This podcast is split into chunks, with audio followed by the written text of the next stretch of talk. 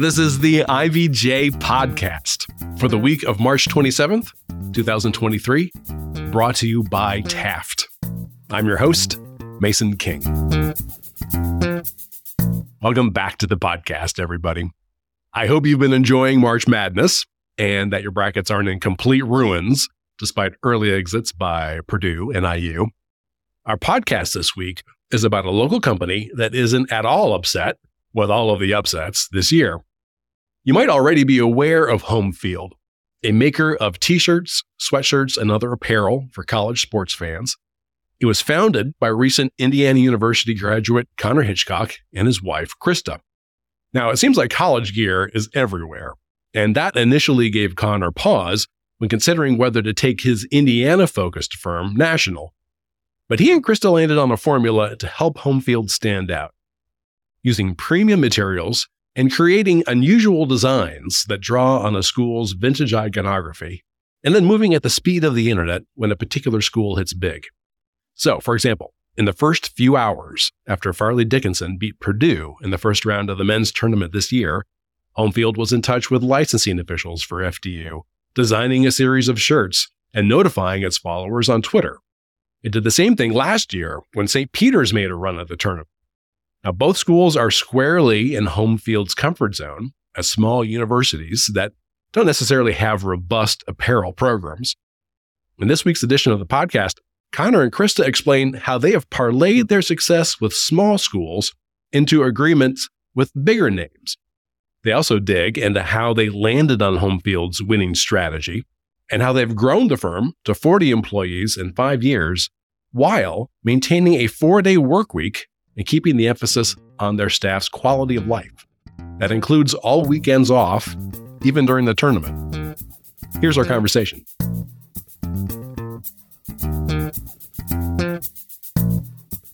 I'm pleased to welcome to the podcast Connor and Christa Hitchcock, co founders of Homefield. Thank you guys for making time today. Yeah, appreciate you having us. Excited to be here. Thank you. So it is Thursday, March 23rd. Third round of the NCAA Men's Basketball Championship starts at 6:30. Uh, we'll have four games tonight.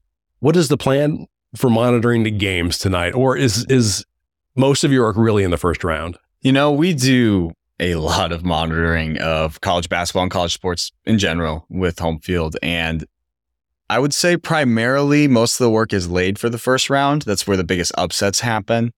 Um, but there's still a ton that we do now. So we'll be watching all the games. We're we're pretty active on social media, particularly Twitter, which is where people really interact about sports. So even if it's not about launching certain products for teams, we'll be making jokes or in on the conversation about, you know, different teams or what's going on in these games. So we're watching myself, Christa, director of content, Whitney, people just watching for fun. We're, we're really locked in. So we do have a couple of products for teams if they make it to the semifinal.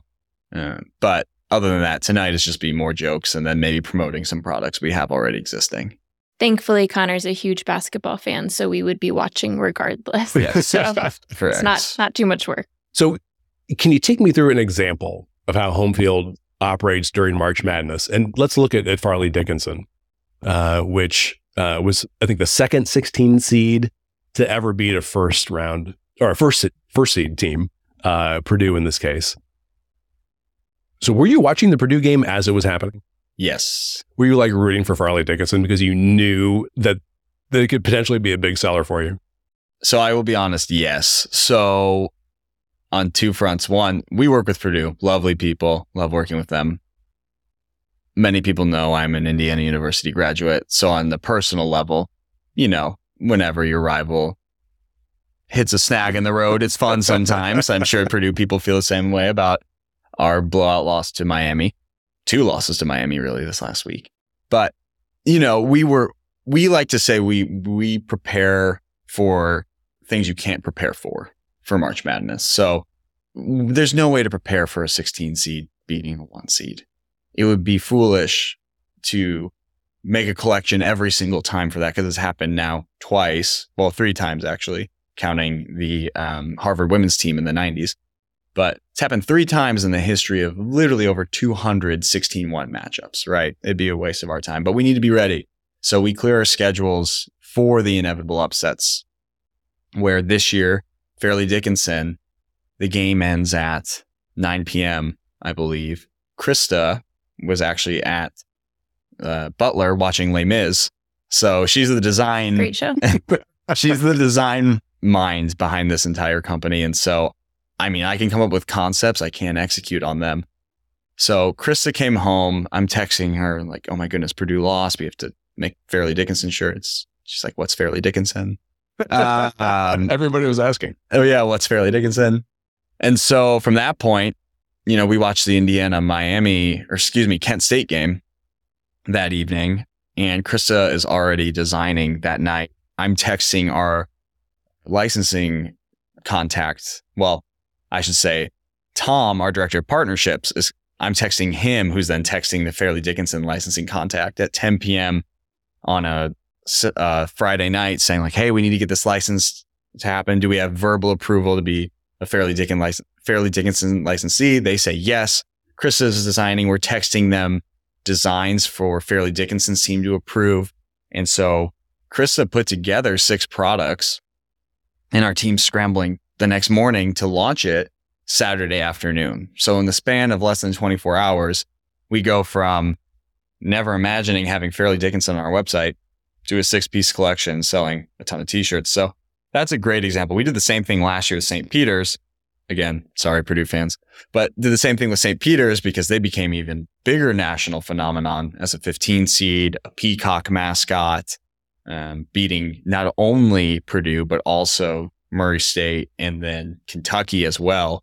So we're scrambling again, uh, preparing for what you can't really prepare for, creating that space to be able to react. So a lot of that happens in the first two rounds, to your point earlier, where, you know, that's where the bigger upsets happen. In a 15 and 16 seed, it's unlikely they make it to the Elite Eight, where that's where we were spoiled last year when St. Peter's was, and we could sell St. Peter's gear for two and a half weeks and they had the entire country's attention. Like Connor said, I was at Les Mis and intermission came around, and you could just hear a whisper across the whole audience that Purdue had lost. And so I knew it was going to be a late night for me. Um, but to Connor's point, yeah, just to kind of pull the curtain back, I mean, there's a few steps that go into making that happen. First and most important is just getting the license. So, really, Tom, our director of partnerships, is the first line of defense there. And then after we're licensed for a school, every single design also has to get approved by the school. So, there's you know, really a domino effect that happens. So I was scrambling to design, but also trying to keep in mind, you know, how lenient the school was going to be with their marks and what would get approved. So thankfully we pulled it off by Saturday morning. So Did you have any relationship with Fairleigh Dickinson before that? no, but we have worked with their rep before. Gotcha. Mm-hmm. So yeah, CLC, the collegiate licensing company, they'll have agents who are effectively the go between between brands and the schools. And so Peyton over at CLC, we've worked with him plenty of times. He was actually he's also the St. Peter's rep, so that actually worked out well. So he's already used to Yeah. us texting him at all hours of the night. Um, so that worked out well. That's incredible. So, yeah, when the Fairleigh Dickinson wins, it's not like you have to track down somebody in the administration. You know, you're not going through like their staff page trying to figure out who's the guy or who's the person who uh, is in charge of this kind of thing. They have representatives. Correct. Yeah. And there's a one fairly large one. You said CLC. CLC is the, the the major one. Now some schools are independent, and so that makes it much harder because you'll go and you'll you know Google XYZ school licensing, and they'll say fill out this form, and we'll get back to you. But fortunately for us, they were a CLC school. We work with CLC all the time. Over hundred CLC schools we work with, so we know. And Tom actually used to work at CLC. Funny enough, who works for us now. So we knew exactly who Gotcha. to, to reach out to, and they made it happen. And Christa, you are researching. Uh, I mean, the potential like images that you can use, or the logos, or you know, what, whatever kind of intellectual property they developed over. I mean, in some cases, hundreds of years. And how, how do you decide, you know, what what the cool stuff is? Yeah. Um, so the cool stuff is usually pretty obvious, or we have people online, you know, tweeting or emailing or saying, you know, these are the marks we want to see.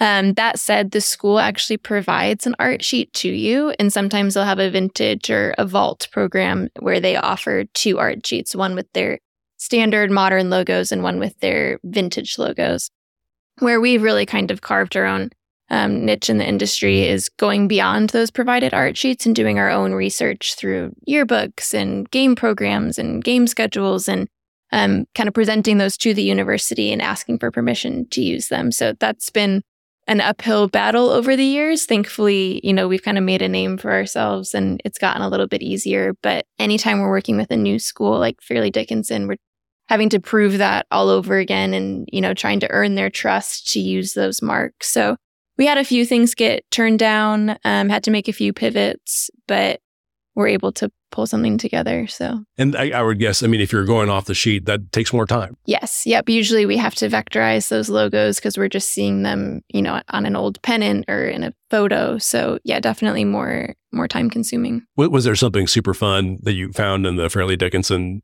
uh, vault? Um, they have like a chess piece logo that was just discontinued a couple years ago. So it's actually not that old. Sometimes the problem is that it's actually too recent and they're trying to rebrand and move away from it. So that was one that um, they didn't want us using that there was some demand for. So that was unfortunate, but I understand that decision as well. So, so on Saturday morning, so you have pretty much everything that you need to start producing apparel. Yeah, yep. We just pull together mock ups. So that's how we can move quickly to get a product listing up. And then, yeah, from there, it's really in marketing's hands to just get it in front of people. Yeah. So in this instance, I believe Chris and I went to bed at 2.30 in the morning, now Saturday, Friday night, Saturday morning. Woke up at 7 and started to, you know, make the listing. Members of our team are helping create all the necessary listings on the back end and really grateful for them for scrambling because I mean it was obviously Saturday to do so. And then we just waited on final thumbs up from the school. So we had these designs ready. We knew the concept was approved, but we needed the final design to be approved. And so was able to get on the phone with someone from Fairleigh Dickinson Athletics around 1 p.m. and they gave us the the green light to launch it. So, you know, similar to last year, the St. Peter's collection was up 10 a.m. the next morning after they beat Murray State.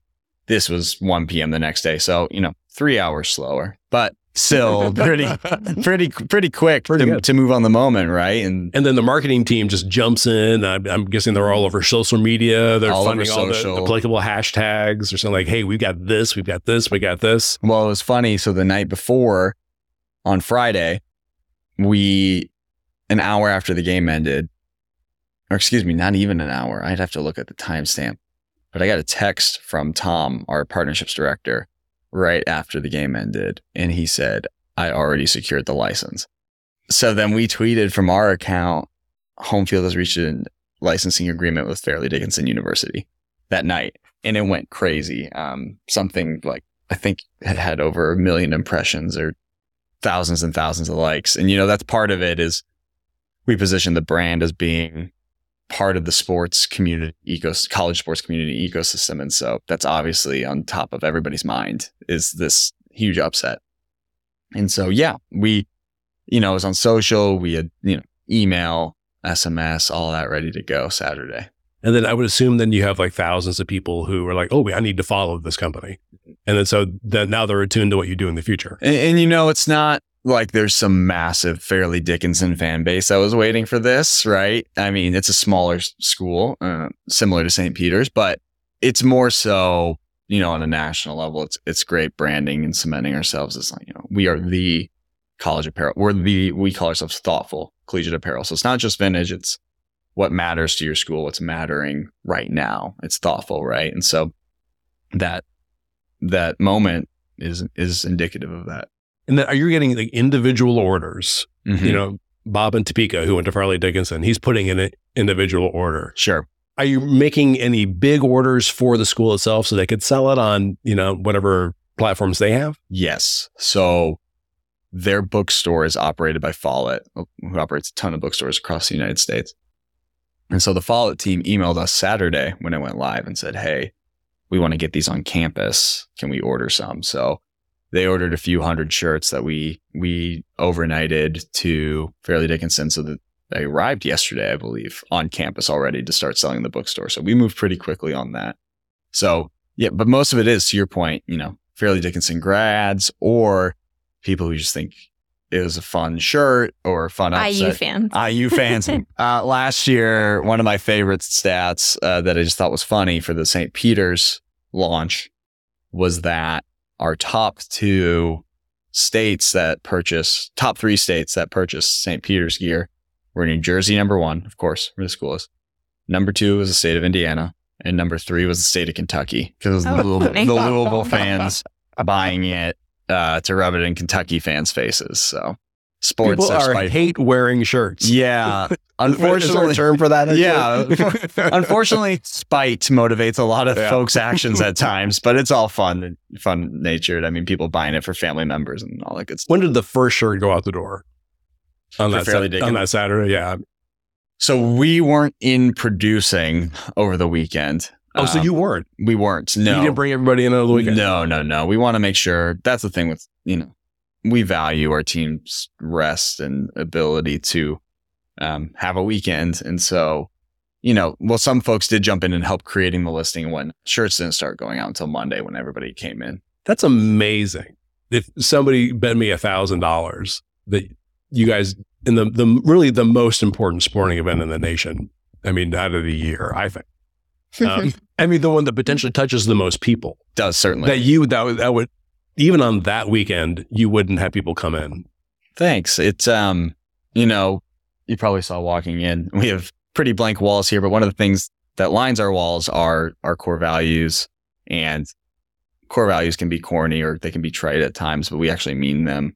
And one of them is perspective, and the tagline is, you know, you matter more than t-shirts. You know, there's another one that says we make t-shirts, we're not saving the world, right? And so we really hope we live up to that with our team, and you know you matter more than t-shirts. Like take a weekend, right? Like even though this is such a big event, your rest and ability to spend time with your kids or loved ones matters more than just trying to get t-shirts out the door quicker. We've actually implemented a shortened work week as well to help promote that work life balance. So Oh my gosh, oh, a four day work week Yes. Is is a stagger. Like some people would go like Monday, Thursday, some would be Tuesday, Friday, or All Monday, Thursday. So we can't force orders to come in quicker, right? We can't make seven days of orders happen in four days. So what we'll do with our warehouse team is we pay for 40 hours, but for 33 work, if that makes sense. So we spread it out over four and a half days because again, we can't make orders come sooner. So it, it's tougher there in, a, in different roles, but yes, we, we aim that it's not four tens on the office side. It's just four days, you know, just, we really believe in focused work. And we've seen, you know, we're coming up on the year anniversary of it. We've seen people have three days off and they're more relaxed and rested and happier in their personal life and they come in and they're able to do their job and we're just focused. You know, we'll we'll block out every day two hours Monday to Thursday from 1 p.m. to 3 p.m. We call it deep work. No one's allowed to slack each other, send emails, go interrupt someone, schedule meetings, none of it, just to allow for that focused time because we'd rather spend less time here doing the same amount of work than five days of it all. So Okay, let's take a quick break to hear from our sponsor. This is the IBJ podcast.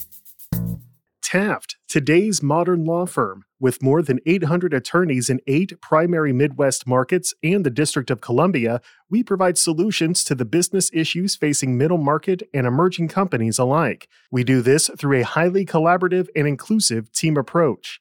Taft, the modern law firm. To learn more, visit taftlaw.com. All right, we're back with this week's edition of the IBJ podcast and our conversation with Connor and Christa Hitchcock, co founders of Homefield.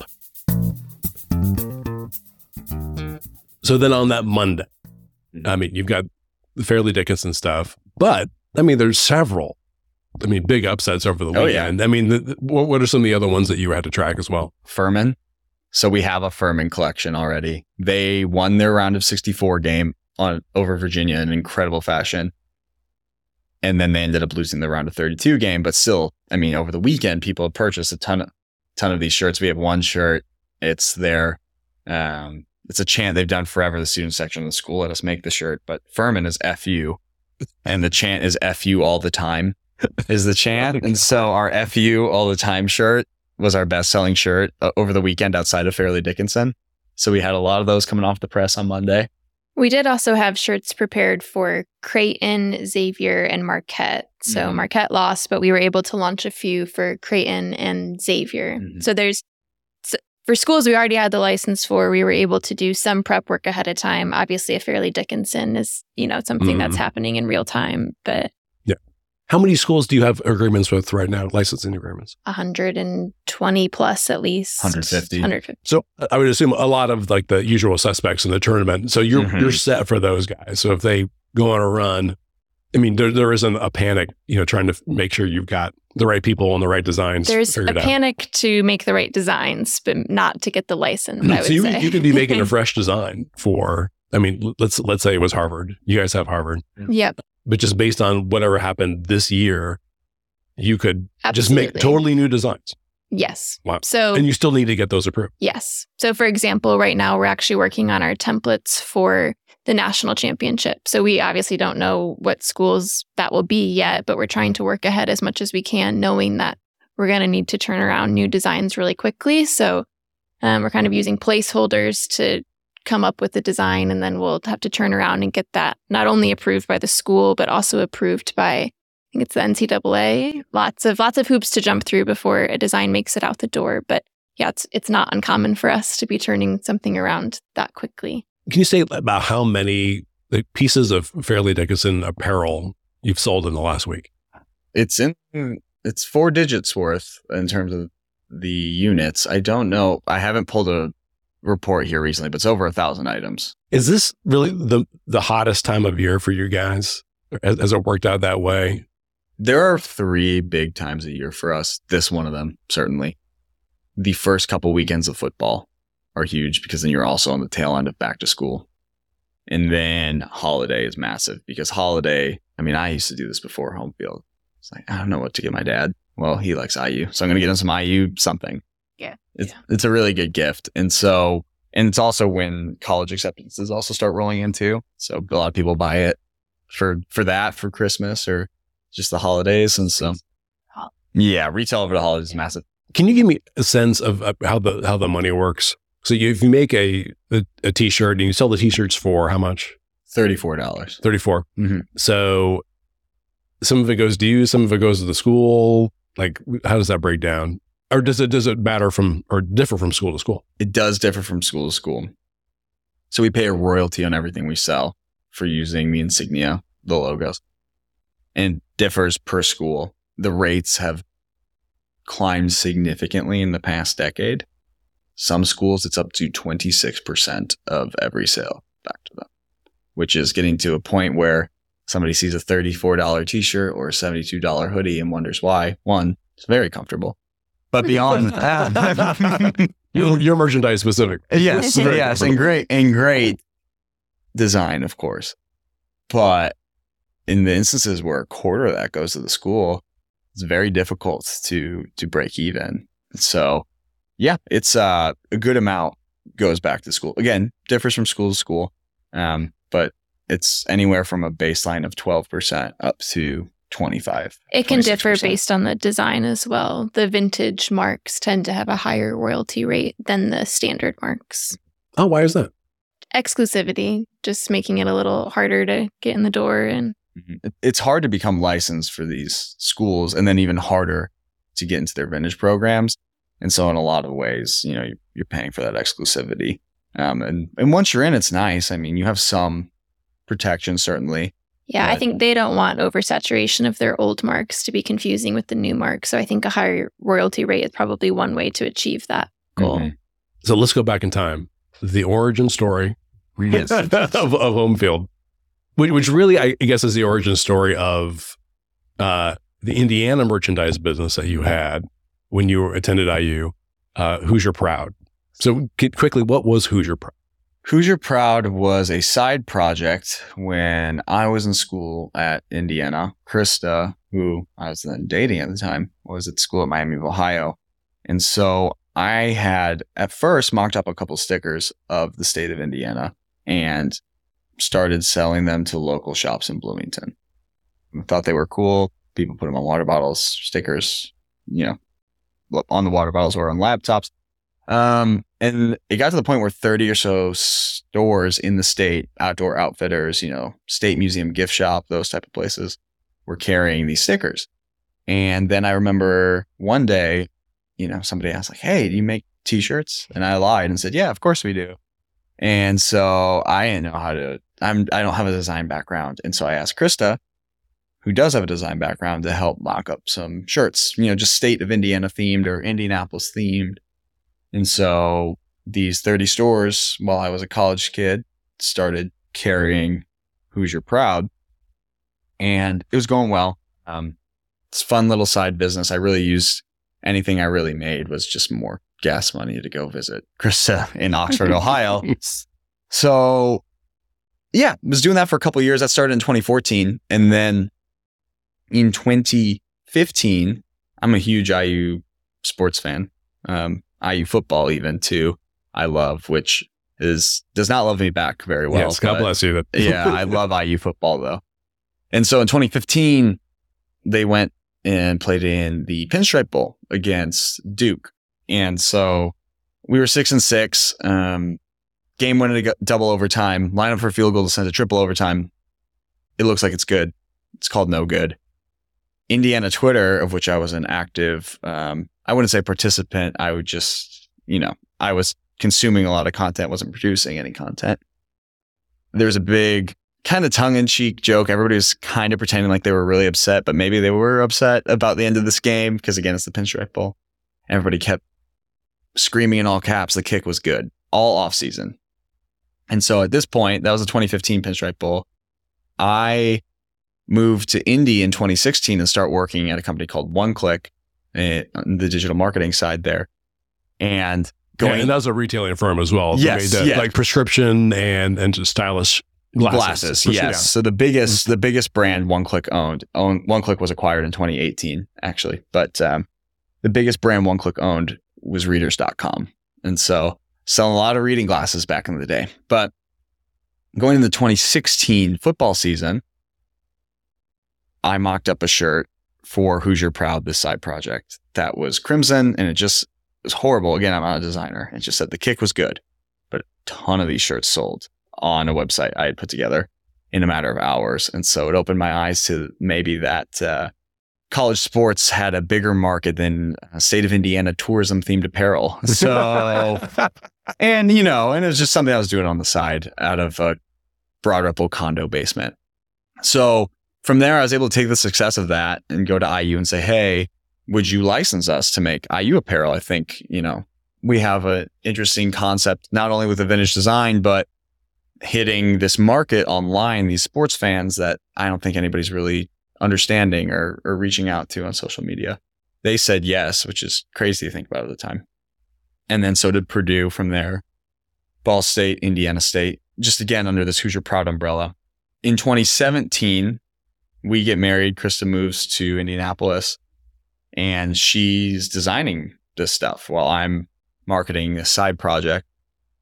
And it does well enough that I remember a coffee I had with Randy, co founder and CEO at the time of OneClick. And he asked if I would ever do Homefield, well, what became Homefield full time, uh, vintage college apparel full time. And at first I said no because I thought the market was just too saturated and crowded. But the more we looked into it, Chris and I looked into it, the more we realized that we could absolutely do this. And so in 2018, we raised some money from local angel investors. I mean, not even $200,000, which I mean, $200,000 is a lot of money, but when you're starting a company, it's not. And the two of us left our jobs and pursued Homefield full time with eight school licenses, all in the state of Indiana. Uh, just the two of us out of our house in Broad Ripple. Yeah. I mean, if, if you had asked me at that time, you know, would I be interested in investing in a company that does that? Mm-hmm. I'd be like, no, that's crazy. I can get Yeah. I can get shirts at Kroger. Right. I mean, you can get athletic shirts, you know, branded, uh, you know, to whatever colleges are around anywhere. All I got to do is got to go online. So, what was the thing that you thought you could do better? I think it's threefold. I think partially the design and really fighting for those vintage logos that just aren't you know, in the marketplace as much. Um, I think secondly, the quality of the garment. I'm really focused on soft, comfortable, well-made apparel. And then lastly is you know, really Connor's genius in the marketing side of things, just the brand voice and the activity on Twitter and really creating a community and connecting with people. And I think that is a huge part of the story that really propelled us from the beginning. Right. So if, if I wanted to get college apparel from my college, the first thing I would think of is okay, I need to go to their online bookstore. So, and what I gather that you were doing is you're really you're meeting the fans where they are. I mean, you are in the middle of the conversations about the various teams. Um, and that you're alerting them, you know, when they're probably at their most passionate, they're like, hey, we have uh, merchandise here. We have apparel, you know, that's really cool. You know, and it's in a way, it's almost like a, an impulse buy for some people. They're like, yeah, I do want that shirt. Let's do it. Certainly impulse buy, certainly some of just tapping into this ethos of college sports that people love. You know, I realized, and both of us realized in 2018 when we were about to do this, there was no collegiate apparel brand. There were collegiate apparel brands that sell at the bookstore, but you couldn't name them if I asked you them you could find places that sold collegiate apparel, but there was no collegiate apparel brand. And that was really difficult to get across to these licensing directors at first because they say, no, we have XYZ brand that's a nine figure revenue and they're all over the bookstore. And it's like, well, exactly. Nobody knows where to go to buy that brand. In fact, that brand didn't even have their own website until 2020 by being forced to because of the pandemic. And so, yeah, to your point, we're meeting fans where they were on social media, certainly. Also, just meeting fans in the way you know, they wanted a brand to buy from, not just a place, but a brand. And so, you know, if you're buying a Homefield XYZ shirt, it's going to mean this. It's going to have incredible design and research that Christa and her team do. And that we're also going to understand your inside jokes on Twitter. That was important. There sure, absolutely. Certainly a hole in the market for e commerce. It was just such a physical industry with bookstores. And so, yeah, in addition to the brand piece, just e commerce alone was a significant differentiator at the time. So you had the angel investors that came in yes. with the with the stat seed money. Mm-hmm. That, um, but you guys also are you the majority owners or yes, we are the majority. Okay, owners. but you do have a lot of investors through mm-hmm. the. We have a pretty clean cap table for the most part. It's not extensively long, but yes, we ended up from that same group raising more money in 2021. And then it recently um, raised a little bit more again from that group, plus um, some new investors from the IU Angel Network, which is great. Um, so we kept it pretty local here. And, um, you know, we haven't raised a ton of money, um, even though we've gone back to the well a couple of times here to that, your point, Chris and I still own the majority of the company, which has been great. And that it allows us to, you know, we felt like last year we should slow down a bit. The year prior, we grew 3x year over year. Last year, we grew only, quote, 40% year over year, right? But we felt it was the right thing for the brand and we didn't feel a massive external pressure to have to meet these crazy high growth demands and sacrifice what we think is quality in the brand to that. So our our investor group is great. They understand brand, they understand college sports. They've been incredibly supportive and have real challenged us in key areas. That's been great. But yes, we do own the majority still. I remember reading in the Athletic.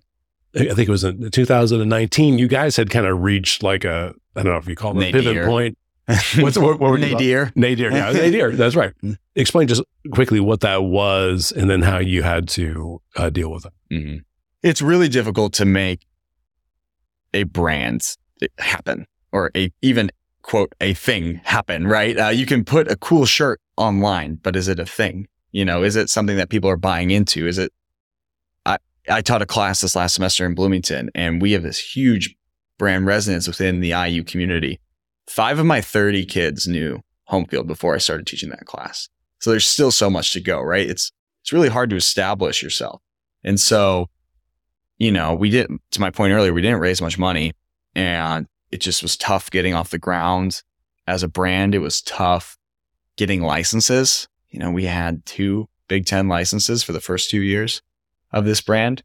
And so we were just burning through the little money we had quickly and we weren't growing fast enough. And so we reached that point, the point you're referencing in July of 2019.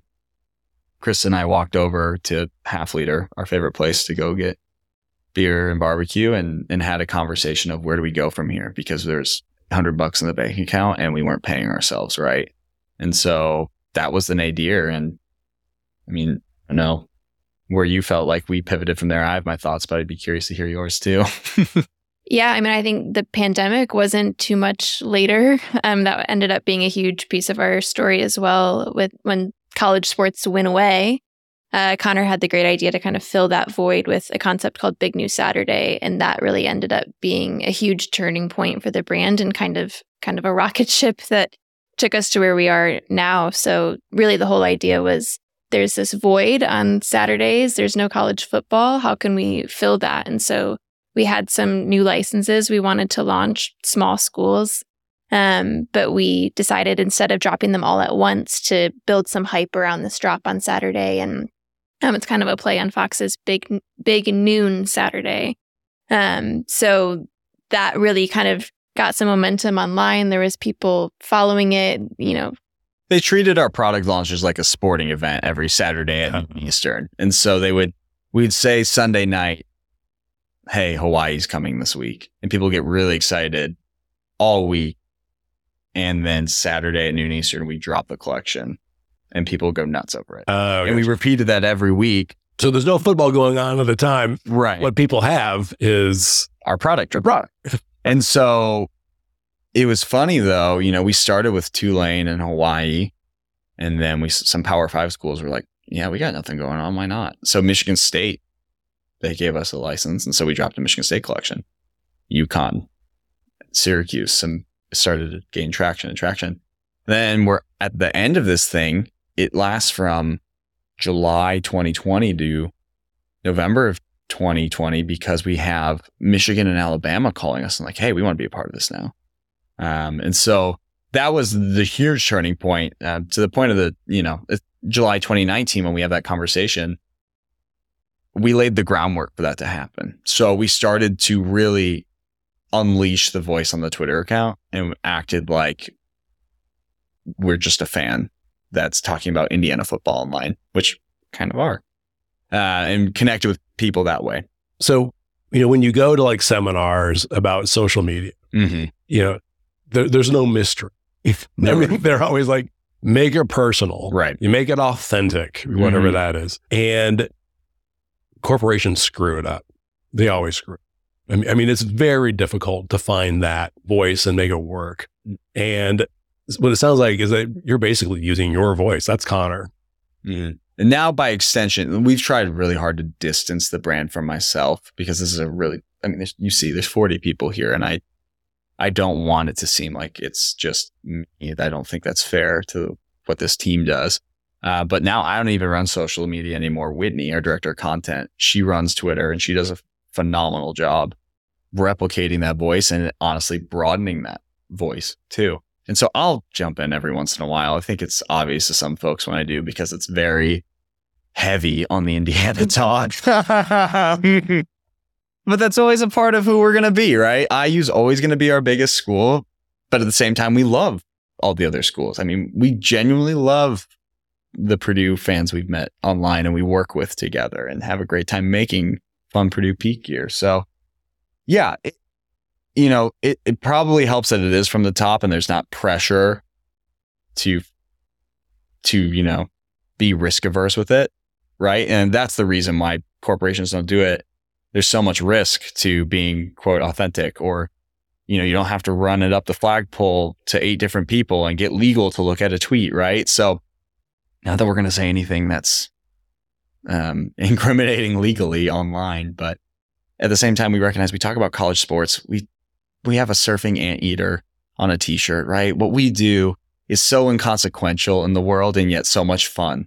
And so that's why we have fun with it because we make really fun stuff. It's fun t-shirts, right? So we're going to we're going to treat it that way. We're not going to act serious about making a surfing anteater. So, Well, I know you guys are busy, so I will let you guys get back to work. But thank you so much for letting me know about all this. yeah, Thank you. appreciate you stopping by. My thanks again to Connor and Christa Hitchcock. If you want to learn more about Homefield, reporter Dave Lindquist has a story on the company's growth in the latest issue of IBJ. And before you get on with the rest of your week, there are a few other stories in the latest paper I want to draw to your attention. First up, Susan Orr reports that the failures of both Silicon Valley Bank and Signature Bank earlier this month have venture investors and startups in Indiana and elsewhere rethinking how and where they bank. And that's creating a business opportunity for other financial institutions. Also, in this week's issue, Dave Lindquist explains how a Zionsville musician turned his passion for making sausage into the fast growing meat supplier, Old Major Market. And John Russell examines how BioCrossroads, the organization that promotes Indiana's life sciences industry, is rethinking its mission after 20 years.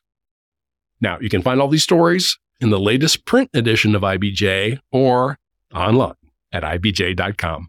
I will say it is easier to access all of the latest local news about business and politics and all of IBJ's data on Central Indiana's business community and economy if you're a subscriber. And you may not know that we have wrapped all of IBJ's content together with all of the stories, columns, and podcasts from our sister publication, Inside Indiana Business. And that works out to about $3 per week for actionable information about every notable business development across the state. You won't find Indiana's story told with this kind of breadth and depth anywhere else. Just go to ibj.com and click on the subscribe button. And thanks again for making time this week for the IBJ podcast. I'm Mason King. Hang in there, everybody. We'll be back again next week.